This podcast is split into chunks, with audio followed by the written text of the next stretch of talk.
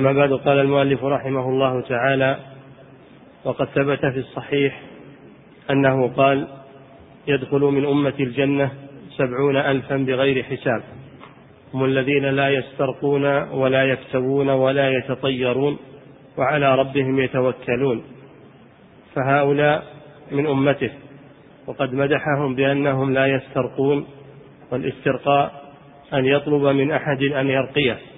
والرقية نوع من الدعاء والرقية من نوع الدعاء وكان هو صلى الله عليه وسلم يرقي نفسه وغيره ولا يطلب من أحد أن يرقيه.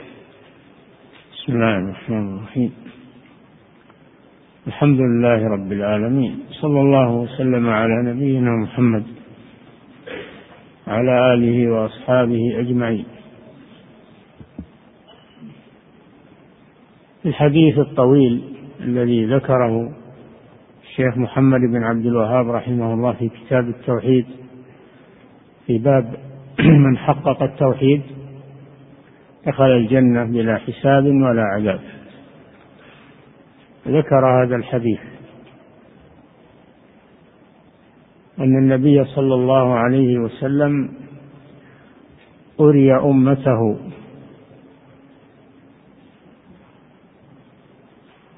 ومعهم سبعون ألفا أي منهم معهم يعني منهم. سبعون ألفا يدخلون الجنة بلا حساب ولا عذاب. الحساب هو أن الله سبحانه وتعالى يحاسب الناس على أعمالهم. والحساب أنواع. فالكفار يحاسبون حساب تقرير فقط. حساب تقرير فقط. لا حساب موازنة بين الحسنات والسيئات لأنهم ليس لهم حسنات. فالكفر لا ينفع معه حسنة فليس لهم حسنة ولكنهم يحاسبون حساب تقرير يقررون بأعمالهم ثم يؤمر بهم إلى النار. هذا نوع. النوع الثاني حساب عرض فقط وهو الحساب اليسير. سوف يحاسب حسابا يسيرا. فأما من أوتي كتابه بيمينه فسوف يحاسب حسابا يسيرا وينقلب إلى أهله مسرورا. هذا يسمى حساب العرض فقط. ليس حساب مناقشة وإنما هو حساب عرض.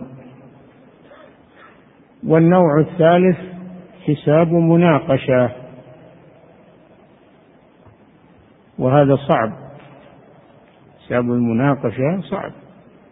قال صلى الله عليه وسلم من نوقش الحساب عذب. وهناك من لا يحاسب. وهم الذين حققوا التوحيد بمعنى أنهم صفوه من الشرك ومن البدع ومن المعاصي. توحيد خالص ليس معه شرك لا أكبر ولا أصغر ليس معه ذنوب كبائر أو صغائر ليس معه شيء ليس معه بدع ومحدثات.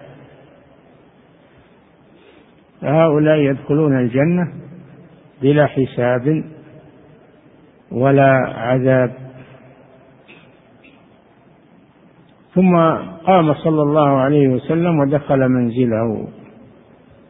فخاض الناس الصحابة خاضوا يعني بحثوا في هؤلاء السبعين من هم لحرصهم على الخير. من هم هؤلاء السبعون؟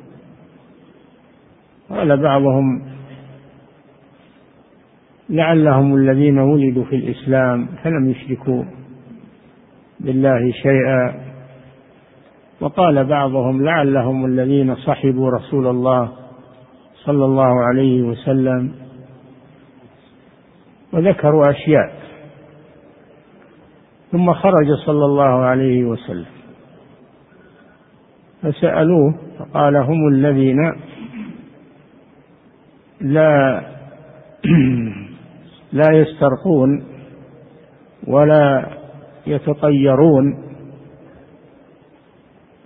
ولا يكتوون وعلى ربهم يتوكلون. فهم تركوا الشرك وهو التطير لأن الطيرة الشرك. ولا يسترقون يعني لا يطلبون من الناس شيئا. استغناء بالله عز وجل. حتى الرقية لا يطلبونها من أحد وإنما يرقون أنفسهم هم فقط. يرقون أنفسهم ويرقون غيرهم من باب الإحسان. ما أنهم يطلبون من الناس فهم تعففوا عن ذلك. تعففوا عن ذلك استغناء بالله سبحانه. ولا يكتوون. لا يكتوون بالنار. الكي علاج علاج نبوي. ولكن الرسول صلى الله عليه وسلم يكرهه لما فيه من التعذيب. لما فيه من التعذيب. لكن عند الحاجة تزول الكراهة. إذا احتاج إلى الكي اكتوى. وتزول الكراهة.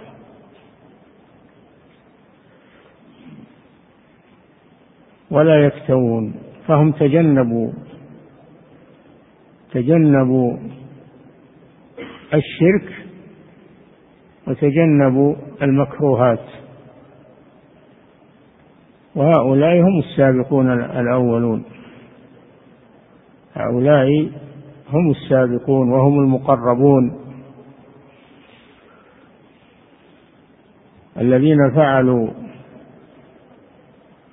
الواجبات والمستحبات وتركوا المحرمات والمكروهات وبعض المباحات من باب الاحتياط فهؤلاء هم الذين يدخلون الجنة بلا حساب ولا عذاب لأنهم ليس عندهم ذنوب ولا سيئات. الشاهد منه قوله ولا يسترقون يعني لا يطلبون الرقية تعففا واستغناء بالله ويرقون أنفسهم هم فلا يحتاجون إلى الناس. فهذا فيه الاستغناء عن الناس أنه مهما, مهما أمكن أن تستغني عن الناس فإن هذا هو الأفضل. نعم. فهؤلاء من أمته وقد مدحهم بأنهم لا يسترقون والاسترقاء أن يطلب من أحد أن يرقيه والرقية من نوع الدعاء كان هو الرقية دعاء لأن الراقي يدعو للمريض يدعو له بالشفاء ويعوذه بالله يدعو له دعاء. نعم. وكان هو صلى الله عليه وسلم يرقي نفسه وغيره. كان صلى الله عليه وسلم يرقي نفسه بسورة الإخلاص و والمعوذتين. كانت له تعوذات استعيذ بالله. فلما نزلت آه، سورة سورتي المعو... لما نزلت سورة المعوذتين جعل يرقي نفسه بهما وترك ما عداهما. وكذلك سورة الفاتحة رقية رقية عظيمة. فالمسلم يرقي نفسه ولا يحتاج انه يسأل الناس. وهذا ميسور ما أحد الغالب أو ما هنا أحد تقريبا. لا يعرف سورة الفاتحة وسورة الإخلاص والمعوذتين. ما هنا أحد من المسلمين يجهل هذه السورة. فليس بحاجة إلى أن يذهب إلى الرقاة وإلى هذا إذا كانوا يرقون بالرقية الشرعية. فكيف بالمخرفين والمشعوذين الذين ملأوا الآن الدنيا لأكل أموال الناس بالباطل ولتضليل الناس؟ فالواجب الحذر والتوقي من هذا الأمر. إذا كان طلب الرقية الشرعية الأفضل تركه استغناء بالله عدم حاجة إلى الناس فكيف بالرقية غير الشرعية؟ البدعية أو الشركية؟ فعلى المسلمين أن يتنبهوا لهذا. نعم. فالشاهد منه أن, أن, أن أنهم لا يسترقون يعني لا يطلبون الرقية من غيره استغناء بالله وأيضا هم يستغنون برقيتهم لأنفسهم عن الناس. مهما أمكن الإنسان يستغني عن الناس فإنه يستغني. وهذا من كمال التوحيد. هذا من كمال التوحيد. نعم. وكان هو صلى الله عليه وسلم يرقي نفسه وغيره ولا يطلب من أحد أن يرقيه. نعم. ورواية من روى في هذا لا يرقون ضعيفة غلط ضعيفة وغلط. رواية لا يرقون. هذه رواية ضعيفة. لأن الرسول صلى الله عليه وسلم كان يرقي. ثبت عنه أنه يرقي. وأذن بالرقية. فأنهم لا يرقون. هذه الرواية من ناحية المعنى ضعيفة. وإن صح سندها لأنها في في صحيح مسلم لكن يحصل وهم أحيانا. يحصل وهم أحيانا فهذه من الوهم. والصواب لا يرقون وليس لا يسترقون. وأيضا من ناحية المعنى فإن الرقية دعاء. وترك الدعاء ليس هو من العبادة بل الله أمر بالدعاء. فهم لا يتركون الدعاء. أن يدعوا لأنفسهم بالشفاء ويدعوا لغيرهم. الدعاء مطلوب. فالدعاء مطلوب وهو عبادة. فقوله لا يرقون هذا ما هو صحيح بل يرقون يدعون لأنفسهم بالرقية ويدعون لغيرهم وهذا عبادة لله عز وجل وفيه نفع. إنما طريقة المتصوفة هم الذين لا يدعون يتقربون إلى الله بترك الدعاء. ترك نوع من العبادة يتقرب به إلى الله هذا هذا باطل. يتقربون إلى الله بترك أعظم أنواع العبادة وهو الدعاء. ويزعمون أنهم متوكلون أو أنهم ليسوا بحاجة إلى الدعاء. فهذا غلط واضح. نعم. فهذا مما يبين حقيقة أمره لأمته بالدعاء. أمره أمره. نعم. فهذا مما يبين حقيقة أمره لأمته بالدعاء. أمته. عندك لام؟ نعم لأمته. ها؟ لأمته. أي نعم. أما لو كان ما فيه لام فيقال أمته يعني مفعول. نعم. فهذا مما يبين حقيقة أمره لأمته بالدعاء أنه ليس من باب سؤال المخلوق للمخلوق الذي غيره أفضل منه. فإن من لا يسأل الناس بل لا يسأل إلا الله أفضل لا يسترقون هذا هذا الحاجة للناس. أما لا يرقون فهذا حاجة إلى الله سبحانه. أنت ترقي بمعنى أنك تدعو الله لك أو لغيرك. في فرق بين لا يرقون وبين لا يسترقون. لا يسترقون هذا تركه أحسن. أما لا يرقون فهذا لا يجوز للإنسان يترك الدعاء. ويقول أنا متوكل على الله. بل يدعو مع التوكل. يدعو الله مع التوكل. فاعبده وتوكل عليه. والدعاء أعظم أنواع العبادة. نعم. فإن من لا يسأل الناس بل لا يسأل إلا الله أفضل ممن يسأل الناس ومحمد صلى الله عليه وسلم سيد ولد آدم. من لا يسأل الناس أفضل من الذي يسأل الناس. وإن كان سؤال الناس في الأمور المباحة جائزا لكن تركه أحسن. نعم. ودعاء الغائب للغائب أعظم إجابة من دعاء الحاضر لأنه أكمل إخلاصا وأبعد عن الشرك. المسلم يدعو لأخيه الحاضر. طلب منه أو لم يطلب يدعو لإخوانه الحاضرين. غفر الله لنا ولك رحمنا الله وإياك وهكذا. عفى الله عنا وعنك رزقنا الله وإياك. لا هذا طيب. تدعو لي لا يؤمن أحدكم حتى يحب لأخيه ما يحب لنفسه. هذا من باب المعروف. والإحسان ولكن الدعاء له وهو غايب أفضل من الدعاء له وهو حاضر. الدعاء للغائب أفضل. نعم.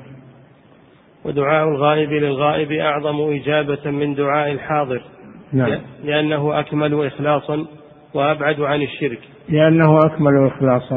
ربما إن الذي يدعو للحاضر من باب الرياء. أو التملق. لكن إذا دعا له وهو غائب لا يسمعه.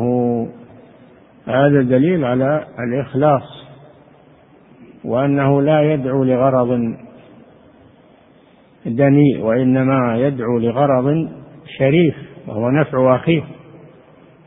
وفيها حديث في ترغيب الدعاء للغائب نعم. لأنه أكمل إخلاصا وأبعد عن الشرك. نعم. فكيف يشبه أو فكيف يشبه دعاء من يدعو لغيره بلا سؤال منه؟ إلى دعاء من كيف يشبه فكيف؟ يشبه إيه؟ دعاء من يدعو لغيره بلا سؤال منه إلى دعاء من يدعو الله بسؤاله وهو حاضر. نعم. دعاؤك لأخيك حاضرا أو غائبا جائز ولا حرج فيه.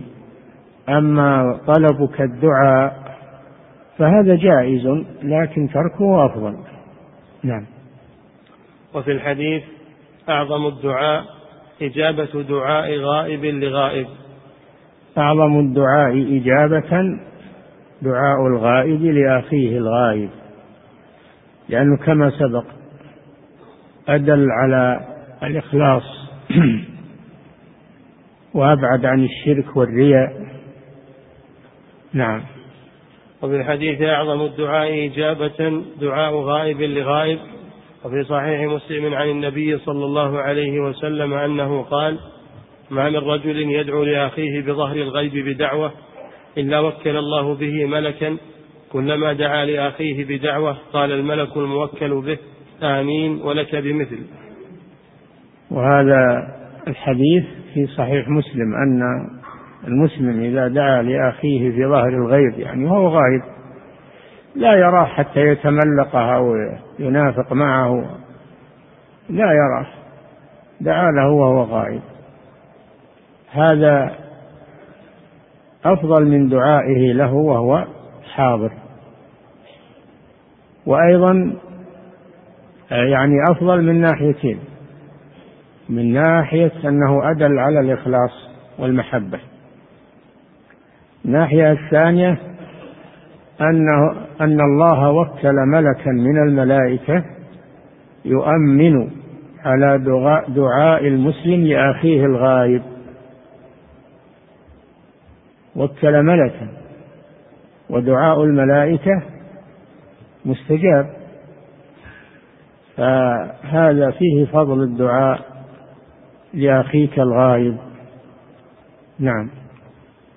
وذلك أن المخلوق يطلب من المخلوق ما يقدر المخلوق عليه والمخلوق قادر على دعاء الله ومسألته. نعم هذا هذا ليس من ليس من دعاء المخلوق شيئا لا يقدر عليه. من سأل المخلوق شيئا لا يقدر عليه فهذا شرك أكبر. الذي يدعو المخلوق لشفائه أو أن يرزقه ولدا أو أو مالا أو يحل له البركة في أمواله. هذا شرك أكبر لأن هذا لا يقدر عليه إلا الله. أما سؤال المخلوق مما يقدر عليه تقول ادعو الله لي يقدر على الدعاء. أعطني كذا أعرني أعرني السيارة أو القلم أو هذا لا بأس به. هذا جائز. وإن استغنيت عنه استغنيت عن الناس فهو أحسن. لكنه جائز. نعم. وذلك أن المخلوق يطلب من المخلوق ما يقدر المخلوق عليه والمخلوق قادر على دعاء الله